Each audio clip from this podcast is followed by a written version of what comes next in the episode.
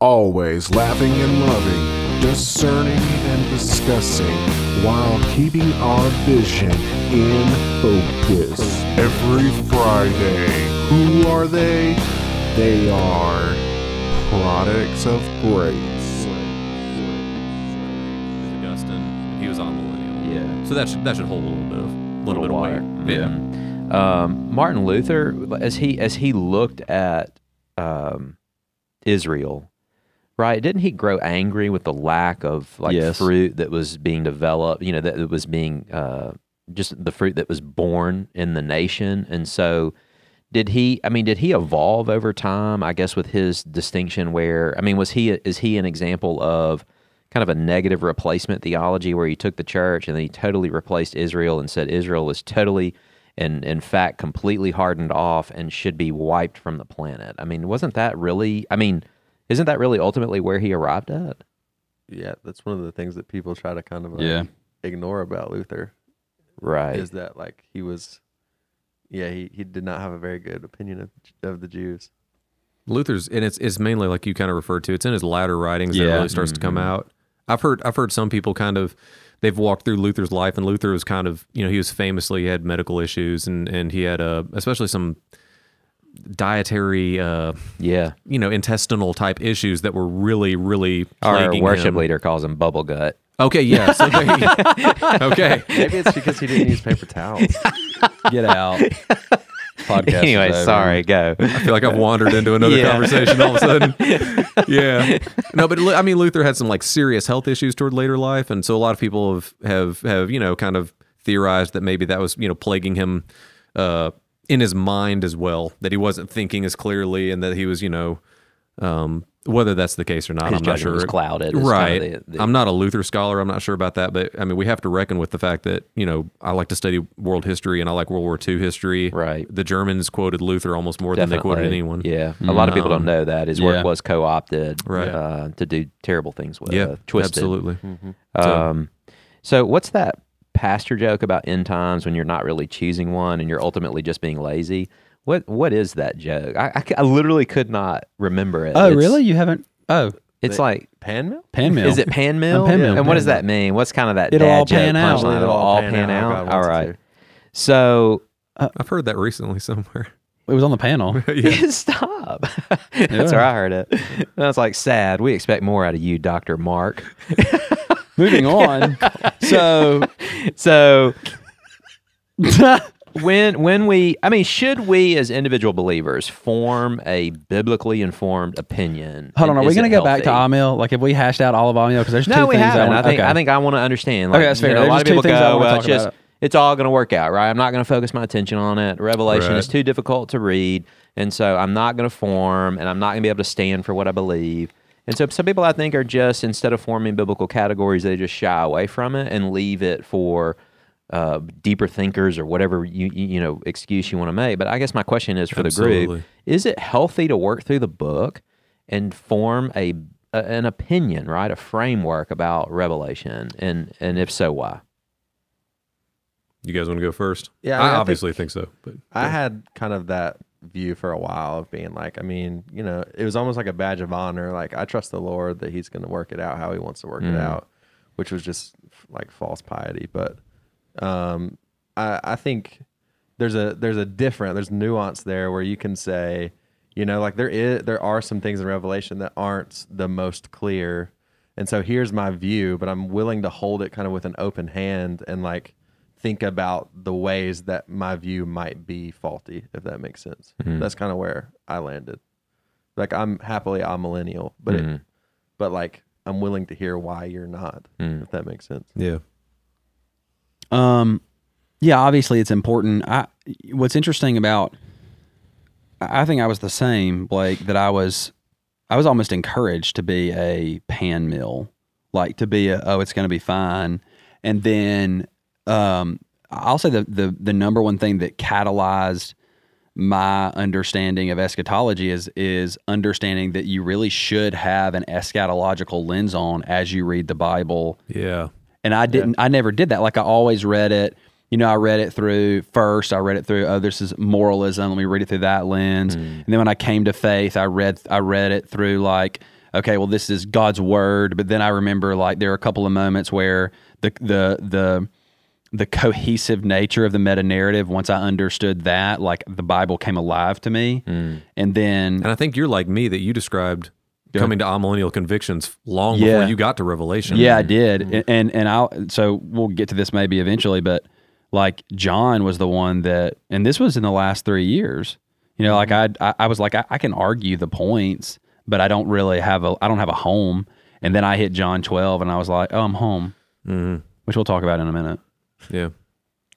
Yeah, I think you know you, you- asked is it important, and I think that's that's kind of the the knee jerk reaction of most Christians and and a, and a lot of pastors is just that you know God is going to to bring all these things about. I, I would just say two things that the reason I would think it was important is number one, Revelation specifically. Mm-hmm. You know, you quoted from it earlier, but in that little prologue of Revelation, he says it's a revelation of Jesus Christ. It's given for our comfort in mm. tribulation. Blessed are those who hear it. Blessed are those who keep it, for the time is near.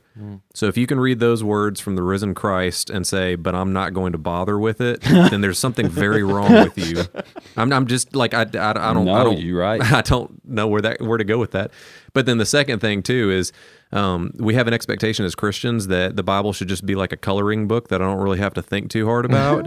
I'm just I, again it. again this is something that with all I understand people work long work weeks and your time is limited and that you've got kids that are crying at home and your wife and you need marriage counseling. I get you have a life, and yet at the same time you make time for the things in life that are important. Big facts. You keep up with, like we mentioned the Razorbacks earlier. You keep up with your team. Mm-hmm. Why would you not delve into Scripture when Christ, you know, repeated the words, reiterated the words of the Great Commandment in the in the New Testament? He said, "You're to love the Lord your God with all your heart, soul, mind, and strength." Um, if you were to look back to Deuteronomy six, mind is something inferred but not explicit.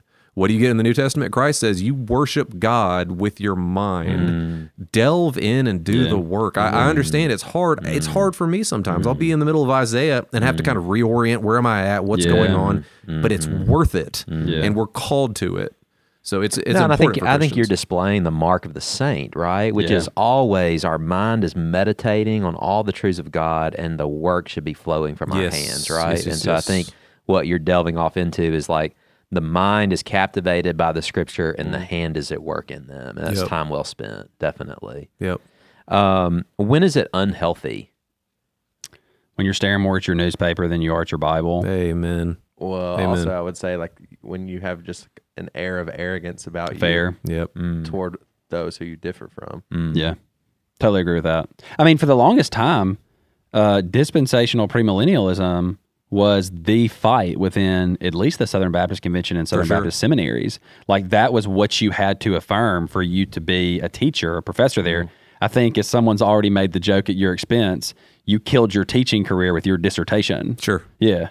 Yeah, it's it's still in a lot of in a lot of circles and in a lot of conservative universities and seminaries that is a mark of Christian orthodoxy Yeah. is dispensational premillennialism. It's Yeah. crazy, which and again i have i have sympathy on those brothers Yeah. historically i get where those battles came from and, and where they've come to us i think it's heartbreaking that we would cause division over Yeah. something that all of us would recognize is not a divisive issue within the church and yet we're dividing fellowship over it um, i think that's not that it's not important but just Yeah. that this is we're not talking about soteriology It always So- it's always funny to me that we divide over issues we shouldn't divide over, and, then yet we, tolerate and then we don't divide we on issues that we should. out. Yeah. All right. So our as amillennialist uh, is the quartet of amillennialists that we'll call ourselves. Our favored method of interpretation of the Bible is redemptive historical. Yes. So my question is, and you just touched on it, Lawson. It's like, hey, I, I realized through John 12, through that lens, right? Yeah. That that's when essentially maybe the best way to say Revelation uh, made sense, or you found yourself there. Yeah. You, ha- you found an interpretive lens to understand Yeah. uh, that that uh, truth. So I guess my question for for all of us is, what is the? I mean, when we say redemptive historical, and that's the framework of interpretation, mm-hmm. what does that mean? Like when we walk to Revelation, and you're reading that through the framework of redemptive historical, what framework are you using? What does that look like? What does that mean? Help help unpack that. oh i thought you were going to go We can do either or. okay I'll Or jump in and I'll let y'all clean it up. Or Blake. Or Blake. Blake, you look. No, go ahead. Wow. I would say redemptive historical. I'll, I'll just jump in. Y'all clean up my mess. Um, I would just say redemptive historical. It recognizes, like Lawson said, the fact that God didn't just begin having a plan to unite Yeah. all things in Christ and redeem all things to himself in the book of Revelation, but that instead it's a plan that he has had in his mind an eternal decree from eternity past, but he expresses it from the very opening pages of Genesis all the way through to the book of Revelation. So that by the time we get to Revelation, what we're seeing is kind of a consummating and coming together of what we've been seeing God doing all throughout this big story. Um, if the whole Bible is a story of God redeeming a people to the glory of Christ unto himself, then we see that story developing and being consistent with itself throughout those pages so that by the time we get to the end, it doesn't counteract or contradict what's come before. It flows from that. Mm. And that's where a lot of us have come to our eschatological views. And like Lawson said, seen such richness mm-hmm. f- far earlier in the scripture. You might be in the book of Leviticus mm. and you see those redemptive threads that God's weaving mm. together to bring out uh, in the final pages. Yeah, I think for me, like there was a moment I remember having in my life where I thought that just works out way too easy. And then I thought right after that, no, like the author of everything wrote it. Why would it? Mm. Like there's no there's no mm. category for it working out mm-hmm. too easy, you know. And I think that lens really helped me to see that kind of redemptive historical like that that thread is throughout mm-hmm. and it's it's that doesn't make it too easy mm-hmm. like it just means that mm-hmm. the one who is all wise planned it mm. Yeah, and maybe a case study, uh, Abraham and his offspring. Right. So a case study of the historical redemptive is that we would hold most certainly that there is a historical accuracy and historical account inside of the book of Genesis and inside of the promises that God gave to Abraham. We would even say that there was a fulfillment in the promise, that near, right, of Isaac. Isaac's born, and when Isaac's born, that's the promised offspring in a sense, but it's not the promised offspring. The promised offspring is coming. And so, like in Second Corinthians, when it says all the promises of God are yes and amen, well, there were promises that they people saw the fulfillment of in some sense, but the true promise always finds its yes and amen in the man Christ Jesus. And so, as we would look at the promised offspring of Isaac, we'd say, look, God is faithful. He promised and he delivered. And then we would come into the New Testament, eh, the birth of our Lord, and we would say, "Oh, look how faithful He was. Mm-hmm. He sent one he descended from heaven, descended mm-hmm. from Abraham, and this one is the the the one true King. If we were to even take David, there's a there's a promise that there will be one who will reign on the throne of David forever. And then you see Solomon come, and it's kind of like, oh, well, Solomon. It's like, nope, not Solomon. And so there's this trajectory of like, is he mm. going to be faithful? In a near sense, we see some, we see faithfulness, but in the end sense, in mm. the fulfillment of Christ, we see that faithfulness made all the more manifest. Mm. So I think for me, like it's these things took place as examples for us, right? Yeah. And these things are all of those great historical Old Testament examples, right? And just like what you brought up, Abraham and the offspring, I think of Moses in the Exodus, right? Leaving Egypt, headed to the promised land, the wilderness wandering. You've got Pharaoh chasing them. The the waters open up. The people go through the waters. They make it to the other side, and then Pharaoh and his bandits come in, and the water closes up over them. And His then yet, bandits. and yet still enemies chase them, right? Yeah. And so at the, the whole time they're being led by the pillar of cloud and the pillar of fire. Mm. And so when you think about these things, right, taking place as examples for us, I find in Revelation almost this great apocalyptic tapestry that sums up all of these great examples in one massive narrative. Yeah. And so for me, it's like all of reading the Old Testament helps me to build out a spiritual framework into reading and interpreting Revelation Yeah. correctly. Yeah. I think Yeah. that's just the way I approach it. One one of the things we popped up with when we were preaching through this was just again right right there in the prologue. There's so much in that prologue of, of Revelation. Um, you know, you mentioned it being a tapestry. He uses a word for this is the sign. God gave this to mm-hmm. John as a sign for you. Um, it, it kind of directs your mind toward thinking of a painting or a mm-hmm. mosaic, but mm. um, but also with the fact that when Daniel was given his visions, you know, f- deep in the pages of the Old Testament, which Revelation uses so much of Danielic mm-hmm. references, Daniel was told to close those things up in his mouth and not speak of them. And then he's sick to the point of, you know, he's troubled by these things and he's he's uh he's sick and has to go and lay down for for days at at a mm. time. By the time you get to Revelation, you have again John who falls as if dead at the feet Yeah. of the man he'd walked next to. And yet, what's he told? Open your mouth Yeah. and tell these things. Why? Because these things have been fulfilled. Yeah. Um, it's a fulfillment passage. um, of everything that came before. Which I think that so that makes me want to. I don't know where you're going, but I want to go somewhere. Go. Okay, good. So I I, want to get. I took the intro from you, but I'll give you this. Okay, thanks. I want to go. I want to do. I want to do two passages in Revelation. Okay. I want to do Revelation 12, and I do, and I want to do Revelation 20. Okay. And so let's talk about Revelation 12. Uh, because for me, like as much as I, I, I hold to all the things that would naturally land you an amillennialist, but I, I'm a, I'm an exegetical guy. It's like I want show me in the Bible, right? Um, and so Revelation 12 for me, um, the casting down of Satan. Yeah. Your dissertation is largely on this, yeah. Mm-hmm. right. So walk me through this passage. I'm assuming that you wrote it from an amillennial perspective, which would be your perspective, I would assume. And so walk me through this passage because this this passage is the benchmark for me. This is the one that landed me at amillennialism in an exegetical way. Yeah. So help me out. So, I mean, just to just to kind of drop us into the passage. So, if you look at like Revelation 12 through 14, is where most people would kind of situate this passage, right? You've Yeah. got um, these three chapters giving a, uh, you know, I'll use the the term recapitulation, a retelling of the story of the time between Christ's first and second comings. Yeah. So we're getting that kind of picture in Revelation 12. Well, Revelation 12 kind of gives it from two different perspec- perspectives. Um, you mentioned verse 7. Verse 7 is kind of starting that perspective back. Yeah. And he talks about the war rising in heaven. Michael and his archangels here representing uh, Michael always being that representative of either Israel in the Old Testament or of of, of God Himself, um, doing battle on behalf of God, and he's fighting against the dragon. You have the dragon being thrown down.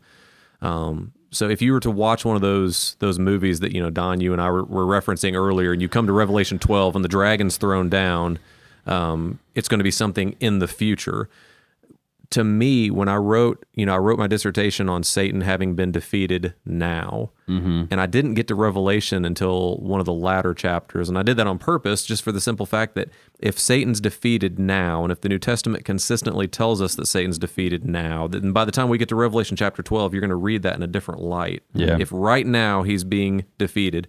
Um, so long before I got there, I went to places, you know, John twelve thirty one Yep. says that now will the ruler, the archon hakosmos, the or yeah, the anyway. I should have just kept on going. You wouldn't have known I messed up the Greek there. But the, the archon of this world, he's been Yeah. cast down now, and then it repeats that in, in John 14 and 16. Um, you've got Colossians 2, Hebrews 2. It talks about this now and present defeat. But I think the one that's really good for Revelation 12 is you get this same language from Christ in Luke 10 18. So in like Luke 10 18, um, Christ has sent out his disciples. It's that massive commissioning. He he gathers the 70 or 72 together. He commissions about two by two. They come back and they're reporting. They're saying, you know, Christ, we we've been healing. We've been we've been casting out demons in your name. And and Christ tells them, I am seeing Satan fall from heaven like mm. lightning. Is kind of how the text reads mm-hmm. there. In other words, in the ministry that Christ was enacting here on earth, when he was walking on this earth and giving that power to his disciples to go in his name and do what he said was even better works or greater works than I mm-hmm. will do, mm. um, he says, in that context, I'm seeing Satan fall from heaven. Mm. It's because Satan now, John 12 31, is defeated. Um, so that by the time you get to Revelation chapter 12 and you read about this dragon having been thrown down who accused them day and night before God, mm. you read all the promises of the New Testament summed up in that passage. Mm. He's thrown down not so we don't experience hardship. Because that's what most people think, right? If Satan's Yeah. thrown down, why am I suffering? Why does my why does my grandfather have cancer? Yeah. Why did mm. my wife leave me? Yeah. Um, sin and even Satan's desperate, defeated attacks still exist in this world. But what can he not do? Well, he can't accuse us, according to this passage. Yeah. He can't separate us from the love of Christ, mm. and he can't prevent the gospel spread. Mm. And you've had all of those promises repeated again and again before you ever got yeah, to and he's Revelation angry 12. and lashing out because he knows his time is short, right? Yeah. I mean, ultimately. What's the most dangerous wild animal? It's the one that's mortally wounded, Yeah. right? Yeah. When the mm. fox is mortally wounded, that's when he's the fiercest. And uh, and yeah, and that's the picture that this paints. And that's again why if we focus on that dragon, um, we get a little bit wayward with our thinking. Yeah. We're supposed to focus on the lamb who's victorious over Yeah. the dragon. Uh, but to me, I thought this was massively helpful with eschatology, just because if we get Satan's defeat right, if Christ on earth spent so much time talking about the fact that he had defeated Satan not in the future but right then in Yeah. his ministry. Um, it makes us read the New Testament differently. Yeah. And I just I, honestly, it was my belief that most Christians have never really wrestled with that. If you were to ask a Christian, did Christ defeat Satan in his in his earthly ministry? Yes and amen. What does that mean? Yeah. Well, it means I'm saved, but past that, I have no idea, and it doesn't seem like he is. Yeah. And I'm sure not reading the the scripture in light of it. Which even then, like when I hear when I hear Christians talk often, there's still this language of like the devil's unique authority and a power in the world. And it's like obviously we have passages like Ephesians two that make reference to the prince of the power of the air, the spirit that is now at work in the sons of disobedience.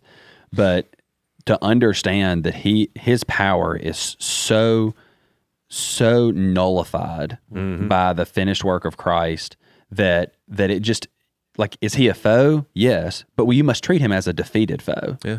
Um, And just think about the way, because you mentioned the Old Testament narrative Yeah. and how it leads up to the New Testament. So if you just look at like how is Satan portrayed, because he's not portrayed a lot. No. Scripture doesn't speak, you know, f- often and, and at length about Satan for good reason. But if you just think about his appearances in the Old Testament, um, you know, you've got Job one and two. Satan strolls into the throne room of God. Just, I mean, just think about that Mm. Just for a minute. walking He in. strolls into the throne room Yeah. of God and accuses God's children yeah, with it with impunity yeah, uh, Zechariah chapter 3, he stands in the throne room of God and again accuses Israel and their representative Joshua, the high priest.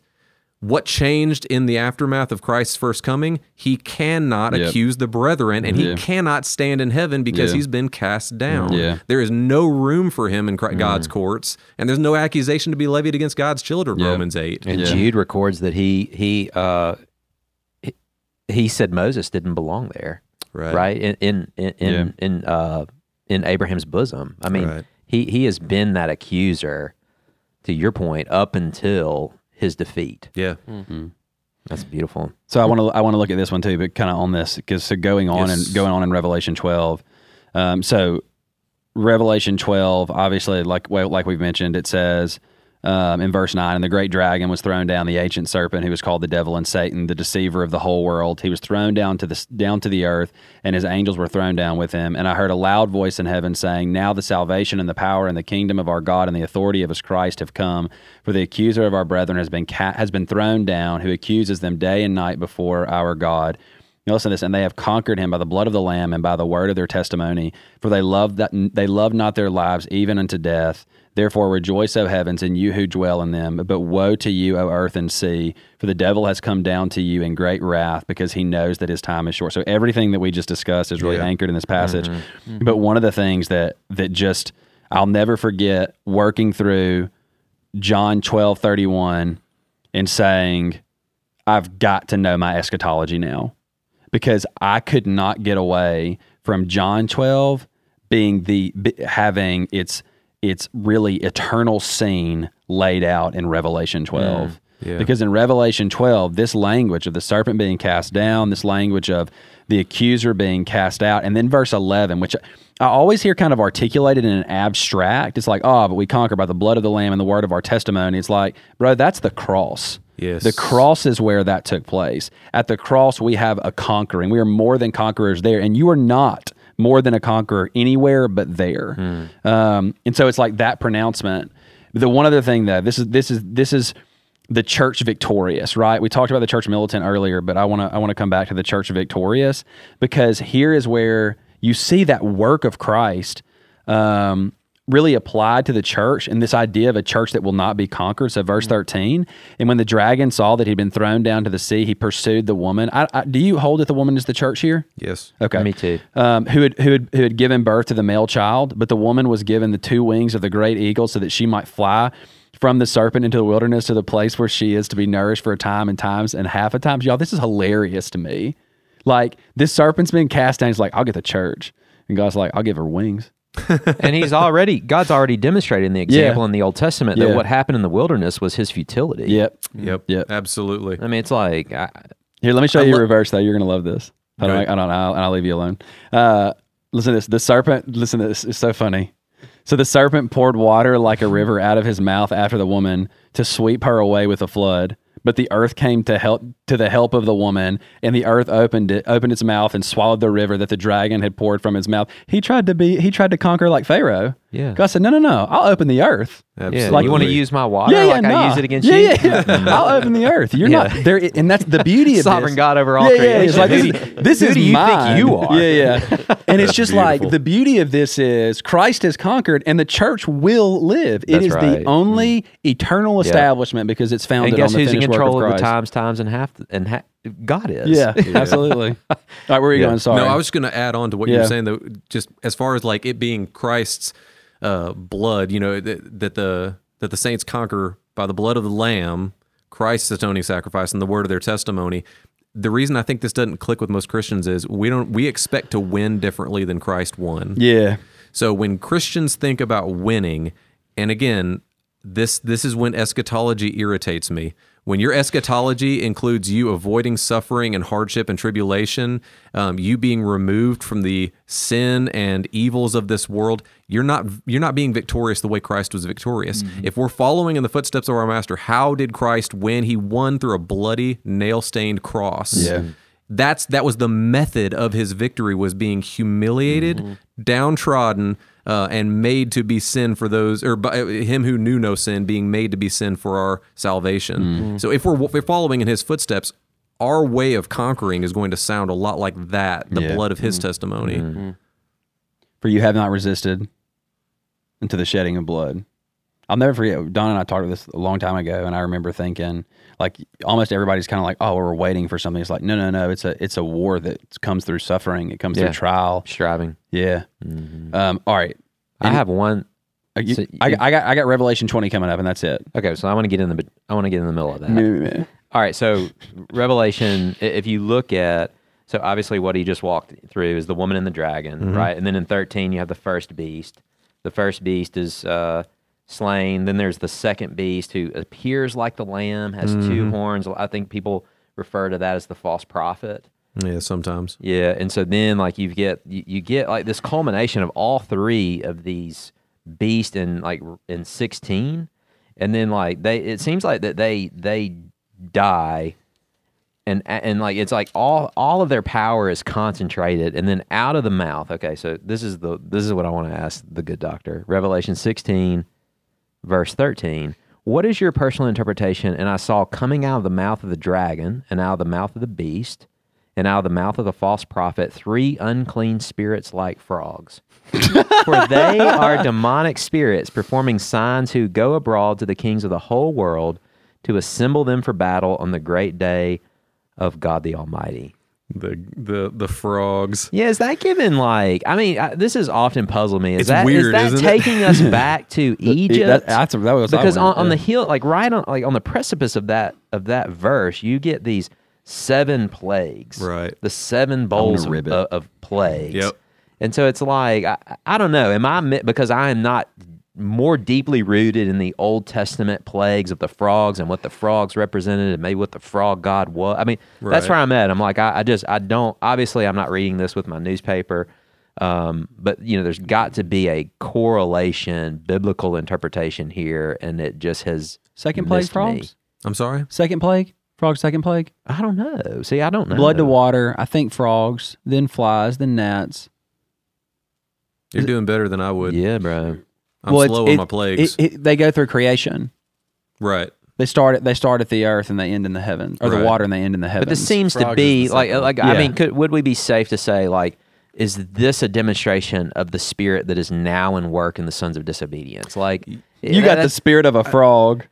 Essentially, I mean, because that's the that's the whole point of this passage, right? Like when you're when you're coming in here and you're reading about, you mentioned um, you've got the dragon, the beast, and the beast, um, m- mimicking in an evil and satanic way Yeah. the triune God. Right. Yes. everything Right. in Revelation Because he doesn't create, he Right. only He's a distorts. false prophet. Right. Yeah, yeah, yeah. that's Satan, right. he's not original, right? Right. He's Yeah. just twisting the things of God. Um, He's really bad at creating. And, you see that even back in the plagues. Like anytime we read frogs in Revelation, we should immediately be thinking back to the plagues, Yeah. right? What did what did Pharaoh's you know sorcerers try to do? Well, we'll make our own staffs Mimic. into Ah, snakes, yeah, yeah. right? We'll try to mimic the things of God.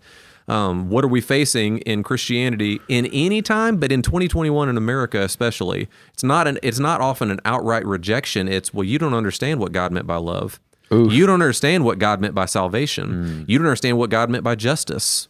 And it is a taking of the things of God and perverting and twisting mm-hmm. them. Agree. And it is a mm-hmm. satanic mimicking Yeah. of good, good and godly things. Mm-hmm. Absolutely. So I think that's where our minds should absolutely be with those those spirits going out into the world, the sons of disobedience that are already at work. Second Thessalonians, I'm with you. Okay.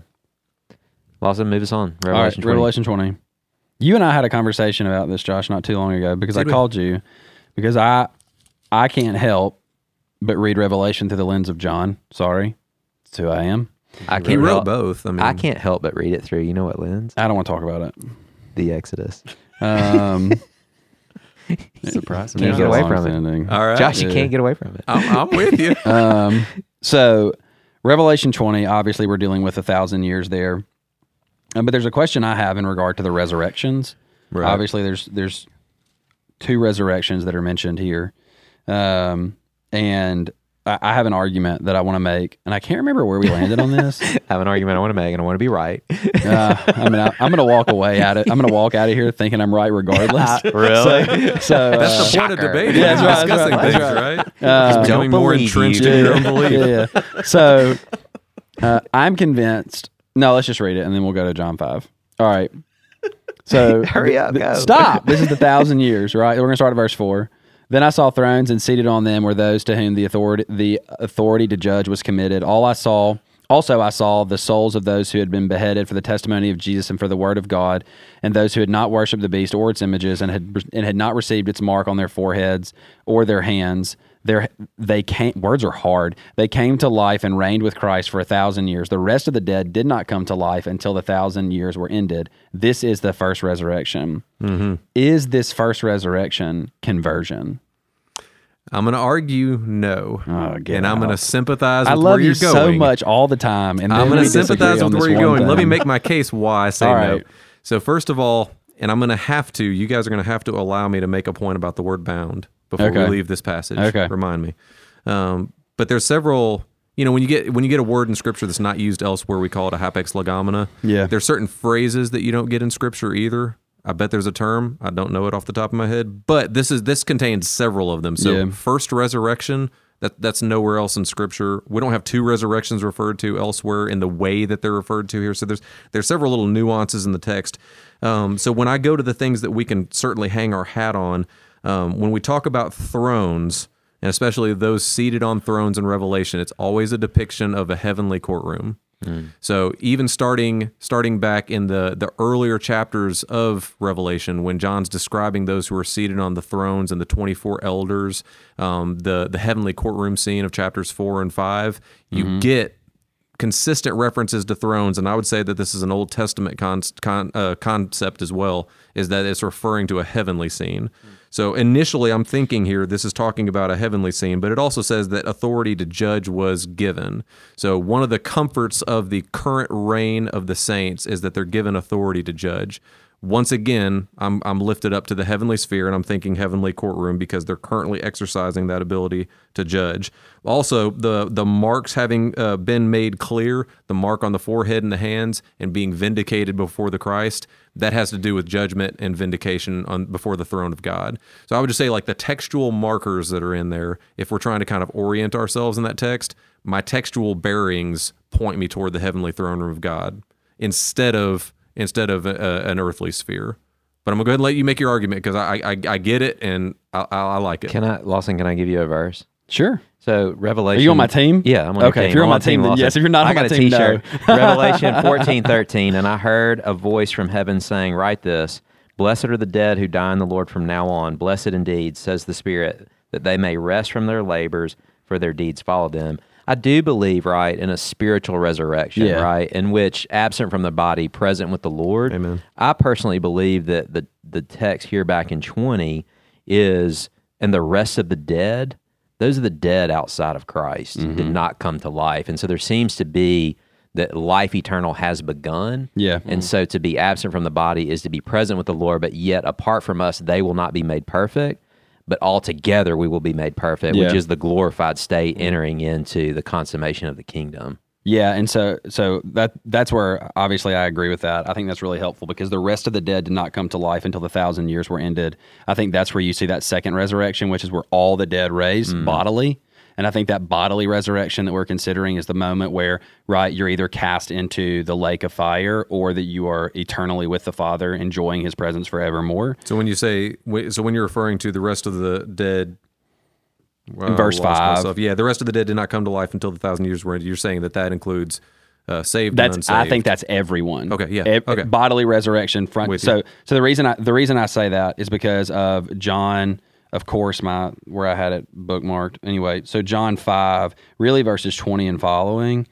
Um, you see this really interesting. I mean, John five is an, just an astonishing chapter of scripture. If there's ever question if Jesus claimed to be divine, you go to John five, and everybody has to be quiet. Um, Jesus is very clearly the Son of God, is God Himself, demands to be honored just as the Father is honored. But then if you if you look at um, verse twenty five, he says. In verse 25, he says, Truly, truly, I say to you, an hour is coming and is now here when the dead will hear the voice of the Son of God, and those who hear will live. So, like the correlation there that I have, right, is that um, the dead who hear the voice of the Son of God and those who hear will live. So, verse 25, that hour is coming. It's now here. So, this is the hour that has arrived. And since this hour has arrived, when the dead hear the voice of the Son of God, those who hear will live. So, there's a life that's bestowed on the hearing of the Son of God, right? Right. There is a it's kind of conditional there, you see though. And then if you go down, um, if you go down to verse 27 and following, it says, And he has given him authority to execute judgment because he is the Son of Man, which by the way I think really does correlate back to John 12, 31, and obviously I would say Revelation 12. Do not marvel at this, for an hour is coming. So it's not here yet. When all who hear are in the tomb, when all who are in the tombs will hear his voice. So he's not saying that there's some people. He's saying all who are dead, they will be raised. And when they hear his voice and come out, those who have done good to the resurrection and life, and those who have done evil to the resurrection of judgment. To me, that's that day of judgment. That's the day of the Lord that we're looking forward to there. And so I've always, whenever I come to Revelation 20, and I, I, I mean, I remember hitting that, seeing that in Revelation 20 and just being like, Yeah. Oh wow, this is the first resurrection, and the first resurrection is experienced um, by those whose souls have been converted. They enter into eternal life right then, and the second death has no authority over them, which goes into Jesus' statement, "I am the resurrection and the life." Right? There's that weird, not weird, but you kind of see the man split up in some degree, right? Well, he'll hear and he will not die. The death will have no authority o- over him. Mm-hmm. And if he believes, he will never die. Mm-hmm. So one speaks of a bodily death and one speaks of a spiritual death. The spiritual death will never be had by the mm-hmm. Christian. But the bodily death will come, but the second death, no authority over him. And so that's where I am. No, I got you. I would say I- I think we could agree on this to try to find some common ground Yeah, let's there. be let's be common. Because I'm trying to think of there's there was one famous church historian that took or church theologian that took your view. I don't know whoever it was, he was right. He was right too. Okay, that's fair. Lawson's like, I know you have a PhD. I stayed at a Holiday Inn last night. no, but common ground. So when I read that text, we could at least agree that in view, I would say in total view, you would probably, I think, agree at least in partial view, are those saints who are gathered around the throne in heaven. Um, in the intermediate state, awaiting final vindication Absolutely. and uh, and judgment of the wicked, who are gathered around his throne, crying Yes, out, "How absolutely. long, O Lord?" Absolutely. you are already that's, there. That's at That's least in guy. view, Yeah. right? Abso- Yeah. no, Okay. absolutely. I'd And say that's- yeah, that's hardcore. When, Yes. when we're when we're reading this, I think Yeah. that's that's a. I that's think a we're on Josh's so if you think team. about so if you think shut up. so if you, so if you think about this here's here's the, here's the scene here's the scene all the saints of God are alive in Yeah. a true sense Yeah. right because Yes. the first resurrection has come second resurrection has no authority over them they they're united with their bodies again and they say those those are the wicked Yeah. those are the wicked who have persecuted us who have waged war against us who has blasphemed your name and we will clap as he throws them into the lake yeah, of and it's a large view, apocalyptic tapestry, Right. if you will, yeah. right? and the church will Absolutely. celebrate yeah. All right. Absolutely. Oh, can I It's point out both my thing about Bound? Yes. Yeah. It totally doesn't fit the flow of this conversation. It's all right, but we I, don't I have to. I have to mention it. there is no flow it's just I we do what we never. I never hear this. Wait, what? There is no flow. We just do what we want. Oh, okay. Please. Well, I'm Don's offended. I have four kids. How dare you? Um, No, but here when he says, uh, "I saw an angel coming down out of heaven, holding in his hand the key to the bottomless pit." I'm back in Revelation 20, and a great chain, and he seized the dragon, the devil, uh, that ancient serpent, and he bound him for a thousand years. When we think of Satan having been bound, if I was to go ask most Christians, is Satan bound? They would confidently say no. Yeah, agree. Right? Satan's obviously not bound. Um, and, and for all the reasons we mentioned earlier, the evilness, the wickedness, the every, all the turmoil, just the normal travails of life in, in this world that, that I suffer, Satan's not bound. And yet, Christ, when he was explaining why he didn't do uh, miracles by the power of Satan, in Matthew 12 is my, my favorite, but it's on all the synoptics and in John. Um, he says that I had to bind the strong man in order to plunder his house. Yeah. It's one of the clearest passages. The word bound is the same Greek verb that John then picks up in Revelation chapter Yeah. 20. And he's Christ, when he's explaining himself, says, You want to know how I'm casting out demons? No one can plunder a strong man's house unless he binds, ties up, hmm. restrains that hmm. strong man hmm. so that he can then plunder his Yeah. goods. What did Christ do throughout his earthly ministry? He was binding and throwing out demons, ultimately binding and throwing out the large demon in charge himself, Satan. Um, and he did this to liberate the captives That's and right. to set those Yeah. free. And I, I- just I think that's a that's a theme that we uh, it gives comfort Yeah. to a Christian that mm-hmm. needs it. Yeah, it makes me mm-hmm. think of transfer from the kingdom of darkness into the kingdom of light. Yes. Mm-hmm. Yeah. Mm-hmm. All right. So, in conclusion, I have a Bible verse. Now, to him who is able to keep you from stumbling and to present you blameless before the presence of his glory with great joy, to the only God, our Savior, through Jesus Christ our Lord, be glory, majesty, dominion, and authority before all time and now and forever. Amen. So, I'd like to thank my fellow elders, Blake McCullough and Lawson Harlow, for the time spent today on the show, and especially thank the good doctor for discussing the nighttime sniffling, sneezing, aching, coughing, stuffy head fever so you can rest medicine. My brothers and my friends, Godspeed. I don't get it.